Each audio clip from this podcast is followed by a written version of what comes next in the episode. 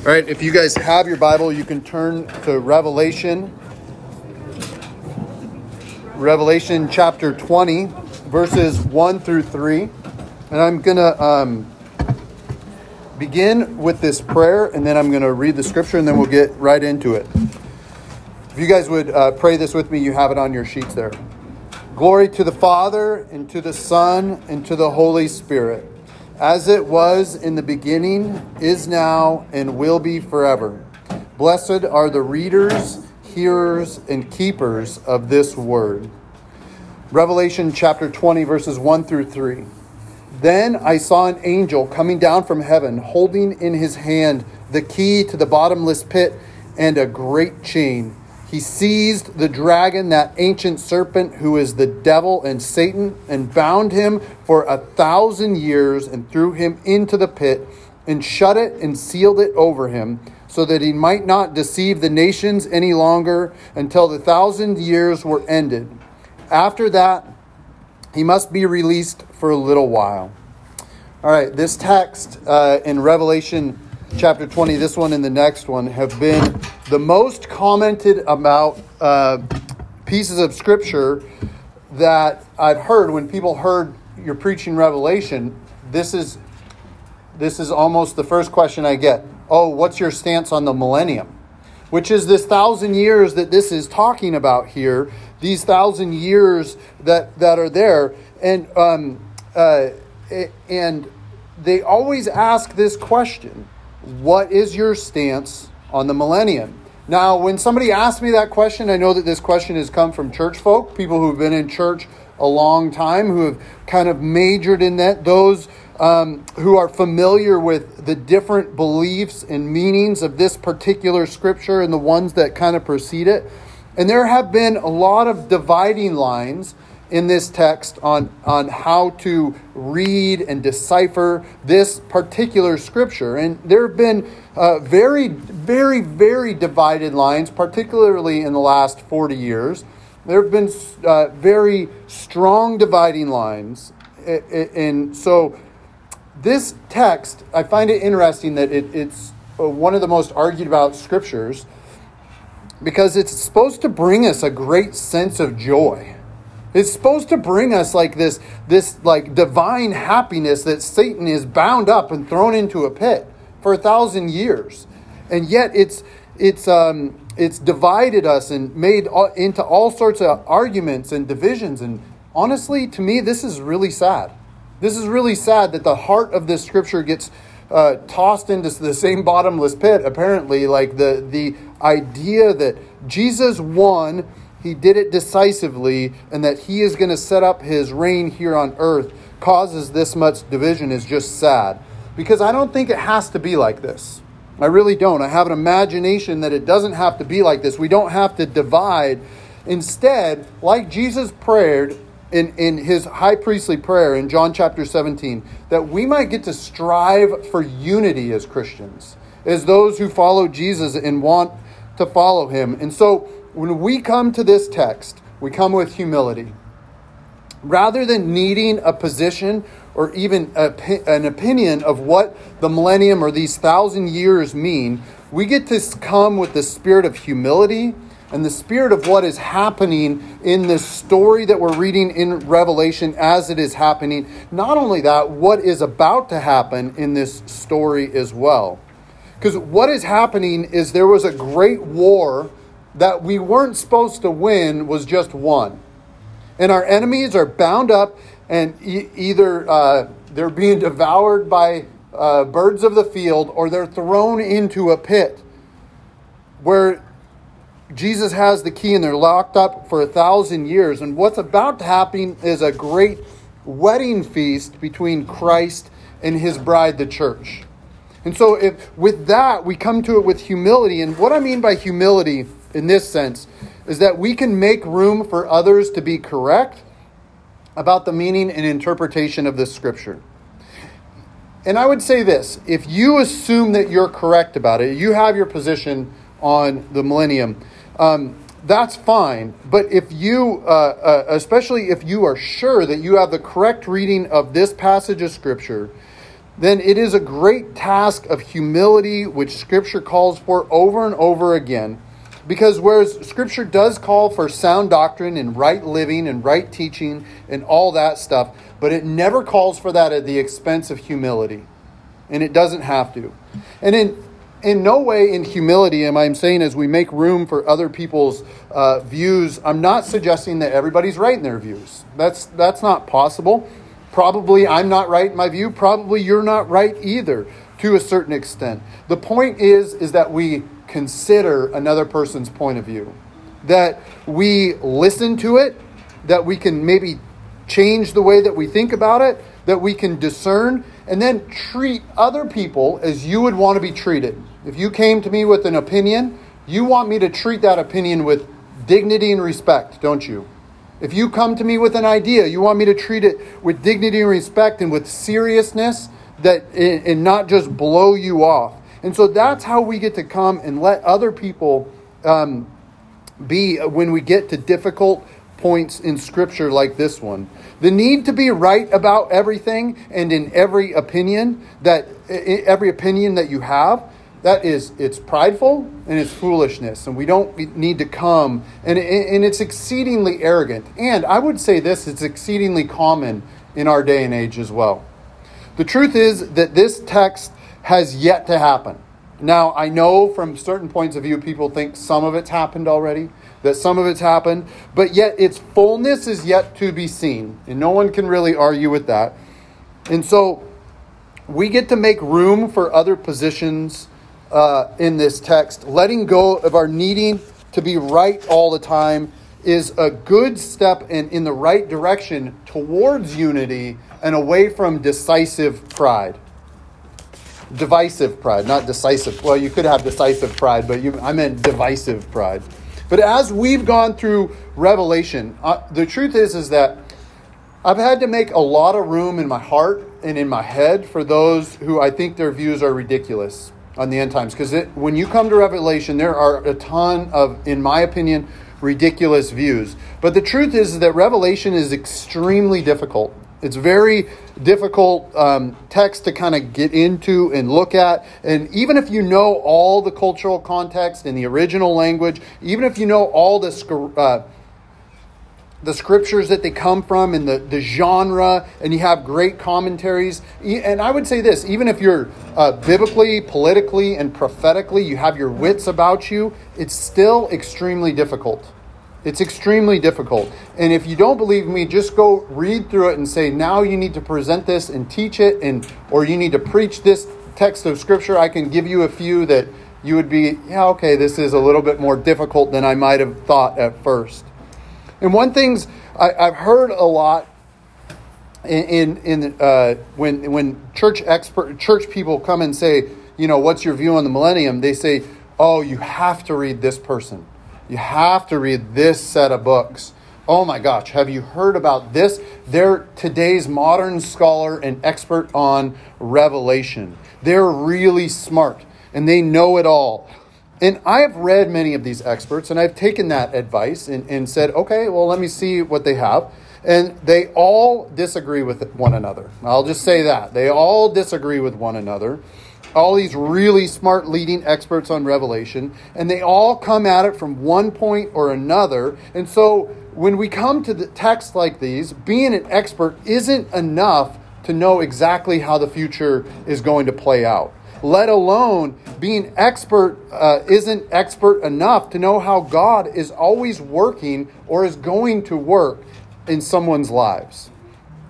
As uh, oftentimes uh, following uh, one who is so sure that they are right on a particular obscure and difficult to translate um, uh, passage of Scripture, um, then uh, especially like ones like this that they say we are gonna lead you in the right direction. And usually it's when they're so sure about a, like difficult passages of scripture like this one they're also sure about the easier translated ones. Just follow me in everything. Just i know the way to go it, this is usually they don't lead us in the right direction It's and, and if we follow these people, it's not going to necessarily bring us closer to Jesus. And oftentimes, it ends up leading us astray from Jesus and us away from striving for unity that Jesus asks us to be about. Which again is his prayer that Jesus prayed for his followers. Lord, help them be unified. And Jesus prayed that we might be unified, that we might. He didn't pray this Lord, I pray that they are correct in all their opinions and assertions. No, he prayed for he prayed for unity and so we get to come at this like this and he uh, jesus wants us to follow him and this passage is in large part about the surety that we can have his victory that his victory is won it is secure that he's locked up the devil that it, the devil will have no more um, uh, no more influence on his people and this should give us strength and hope Amen. And it should build our faith. Because the fullness of this text has yet to be uh, seen or realized. Um, and so, in that, why would I? I was thinking about this because, like, I know that I'm not really addressing the text. So, the church people that said, read this person or this person or what's your per, they're, they're not going to like this sermon. And I'm okay with that.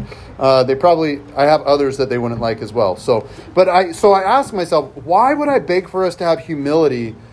uh, in this in this section, um, and, and because of Jesus, because of His victory, and He prayed that we might have unity because He really doesn't want us to divide over the multiple opinions that we could have. When Jesus walked the earth, he railed against those who thought that they had a firm grasp on what the future, now turned to the present, should look like. Those who thought that they heard, had a firm grasp on what the scriptures said about God and about the way that God was going to move. And it is true that it, it was those who knew, they, they, they said that they knew how God's future was going to play out, that they didn't make room for Jesus to be the Messiah as he was to be the Messiah. In fact, it was them who got everybody and said, Everybody, let's crucify him because they were scared and because they didn't think that he would be the Messiah. And it was the person who was most certain about how the Messiah would come, what he would look like, the political maneuvering that he would do, that dismissed Jesus for the role. And yet we stand here before Christ praying to Jesus, wanting to worship him in spirit and truth, that we would stake on your, our lives on the fact that Jesus was the Messiah. That Jesus is the Messiah. We believe that wholeheartedly. And yet, the Bible experts of Jesus' time didn't think that Jesus was that Messiah. I will say this about this text. Feel free to think whatever you would like about the thousand years. Feel free to think what if it's already if you think it's already started, that's fine. You can you can do that. There's actually biblical proof for all these different points of views, which is I find uh, another just kind of nugget for humility. Like, let's just come to it with humility because every, uh, I, I, like to quote somebody once told me, every good heresy starts with a scripture. So, and, but every good teaching also starts with a scripture. So just take that for what it's worth. But feel free to think that the beginning of this thousand years is either already started or yet to come. Feel free to believe that the thousand years is exactly thousand years down to the day and hour. Feel free to believe that it's a, a metaphorical frame of time. Feel free to believe that the thousand year reign of Christ will happen on earth. And feel free that it's just going to be in, to, to believe that it's just going to happen in the spiritual realm or any nuances of any of those combinations that you can come up with.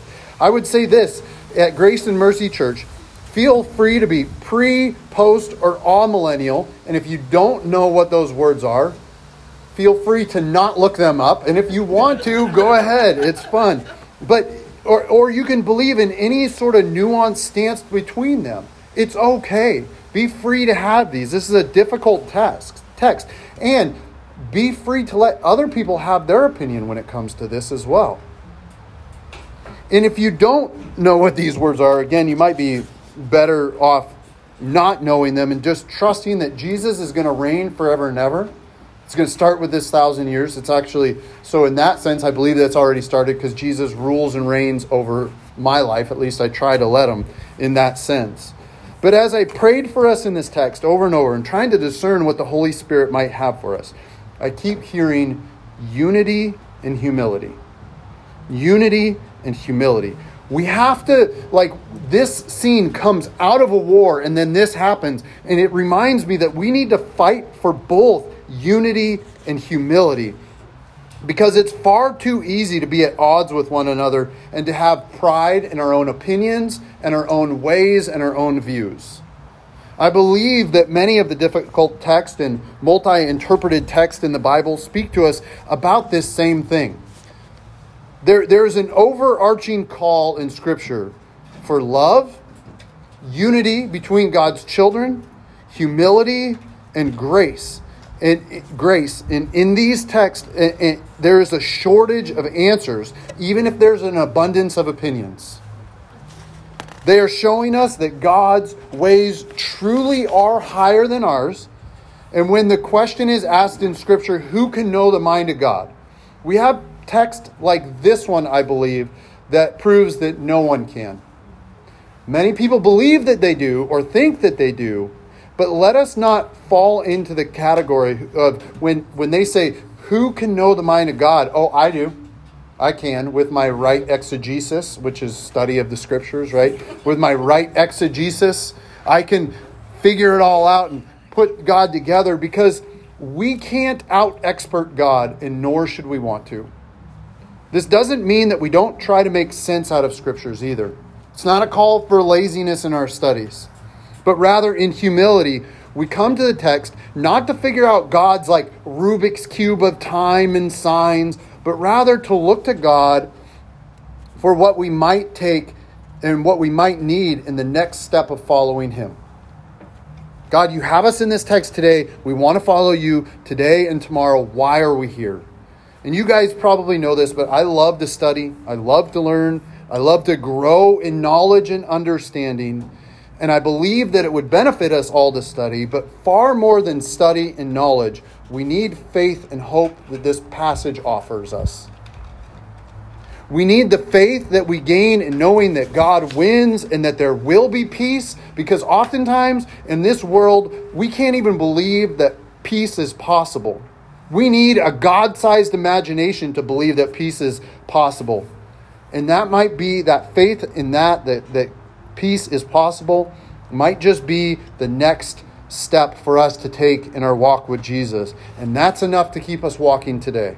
Even if we don't know if we're supposed to be all or pre or post millennial or anything like that. I think that there must be a section of our brain that likes to solve problems. Humanity has done this forever and ever. They like we like to like kind of narrow down the possibilities and once we do, what do we get to do? We get to move on from the ambiguity of that problem. From the unknown, we get to move on. And if we can come up with our own answers, then we can move on.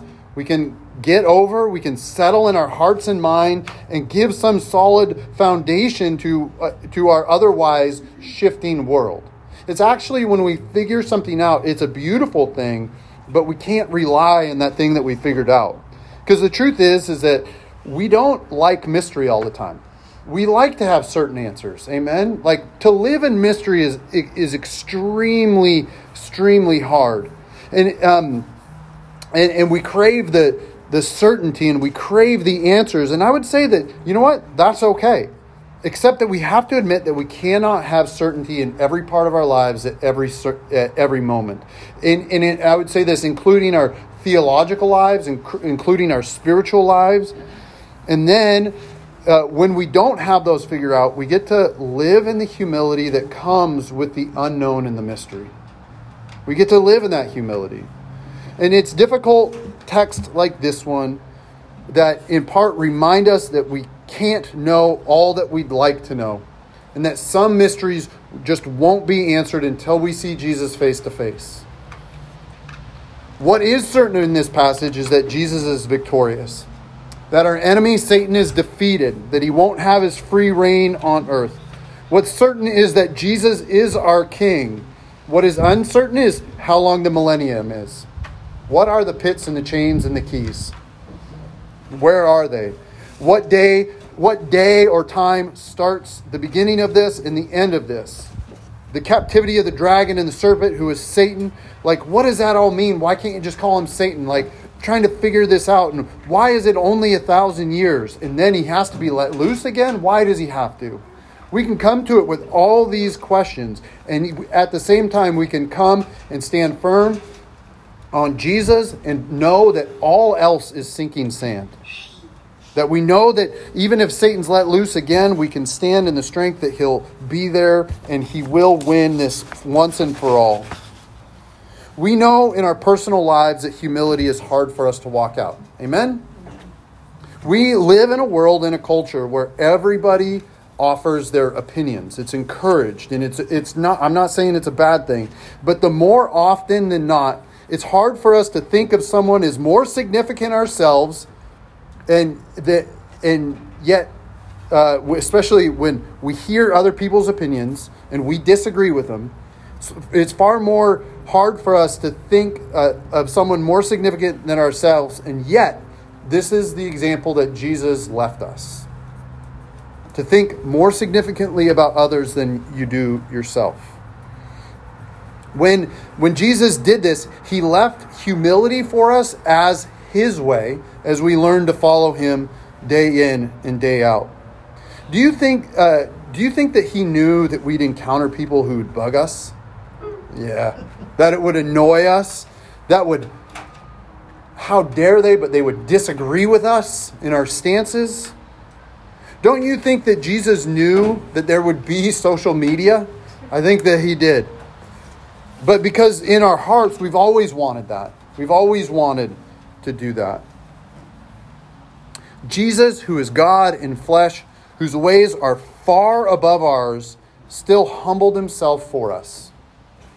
Jesus, who is greater, not by opinion, but in truth, in fact, he left us humility as the way of following him. I love what Paul says in Philippians 2 1 through 8. I'm just going to read, I'm going to read it.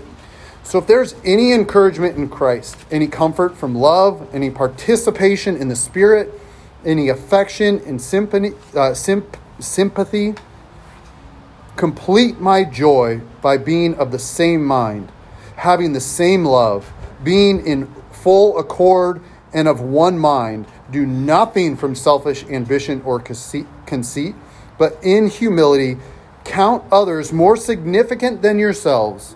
Let each of you look not to his own interest, but also to the interest of others. Have this mind among yourselves, which is yours in Christ Jesus, though who uh, he was in, in the form of God, did not count equality with God a thing to be grasped, but emptied himself by taking the form of a servant, being born in the likeness of men, and being found in human form, he humbled himself by becoming obedient to the point of death, even death on a cross. I love this because it asks if there's any participation in the whole uh, in the in the spirit in, in order to have that, there's to be humility. And I know us all, I know everybody here, and I know that we want to participate with what the Holy Spirit has for us. And as we humble ourselves, and there's we are all when we when we are also met with humility, there is unity. It's not always agreement, but there's unity. And it seems that humility and unity are tied together, and they're tied together in Christ. That at least we can come together on that. And when we consider others, their thoughts, and their interests above our own, there's a greater chance for unity. This passage mentions a key that holds the enemy at bay and a key that keeps him locked in the pits and the chains. If there's a key in this scripture that keeps our enemy at bay, I, I believe it's to be found in Jesus' victory and our faith in that. But here, for us, and here and now, maybe in this next step, that key is humility and unity that we get to fight for these things. I love this passage in Philippians 2 because um, there's so much resistance that is met in my rebelliousness and my need to have my own opinion and for my own opinion to be right. How far should we strive for unity? Because certainly not that far. Uh, do we need to agree with everybody? Do, uh, what do we do? We follow everybody who doesn't follow any conscience or sort of integral thing. It, they just follow the whims of this world. That they people that set aside truth. Do we need to? Uh, how do we treat them? And we don't need to agree. We don't need to set, as, set aside truth. We don't need to do uh, follow every whim of this world. But you know what? I think often uh, when Jesus went to the cross, you know one thing that he did was he kept his mouth shut. He knew he was right. I think that oftentimes that might be a wise course of action. Is just not offering our opinion, even though we feel the need to give it. Jesus went to the cross bearing pain, humiliation, and he emptied himself so that we might be made whole. This is the Jesus way. This is the path towards victory over Satan, sin, and death. And we get to wrestle with what that looks like. And I say this when I mean Jesus went to the cross with his keeping his mouth shut, that doesn't mean he didn't fight for injustice, fight against it. It didn't mean he never had hard truths for people. It didn't mean he said everything nicely and politely all the time. That's not what I'm saying. And it's not what scripture says. But there is a time and a place when we're fighting for unity where we get to be quiet and let the truth be what it is. And it looks for it looks differently for each one of us at, a, at, at, at certain times and to certain degrees. But if we always insist on getting our own way, then we're not following Jesus. We're following ourselves. And this is how Jesus proved that his trust in God, in God's goodness, in God's grace, in God's love. When Jesus went to the cross, he proved it with his actions. And this is how Jesus proved his love for us and proved his victory with that humility that will lead us to being unified under Him. I pray this. I pray that we might let go of our need for always needing to be right. I pray that if we feel the need to fight, then we will fight for unity and humility. I pray that when we might uh, do our best as, as, a, as individuals and as a group to walk in humility. And I am fully aware of the nuances and difficulties in this. I'm fully aware of the, well, what about this situation? What about this situation?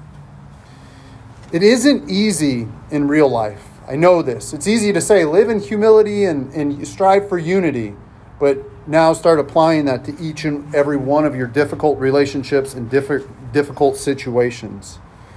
And I know it isn't easy in real life, but I know this Jesus knows it is. Jesus knows. And we can pick up our crosses and we can follow Jesus and we can walk with him and we can strive for what he's asked us to strive for, regardless of those around us are going to strive for it or not. This text talks about his victory. We can be sure in that without question. And I, I find it this I find it this way. When someone is so sure of their position, they don't always need to prove it. They just get to walk it out, to live it out. And that's what this text is speaking to us about today. So be sure that Jesus wins, and be sure that in that we can also fight for unity and humility in all things and in all ways as we learn to walk this out as Jesus would have us. So, Jesus, please lead us and guide us. Help us come to the, the next step that you would have for us, Lord, with humility, with unity, not wanting to fight, Lord, but, but yet at the same time, Lord, just recognizing that you have this victory. Lord, there will be a time when Satan is bound up and not able to have his effects. So open our imagination to that. Lord, we set aside the right to be right all the time, the right to have all our opinions met and, and needed to be confirmed. And yet at the same time, Lord, we acknowledge that we need to do a better job allowing um, others the, their space and the dignity and respect that we would hope to receive as well. In Jesus' name, amen.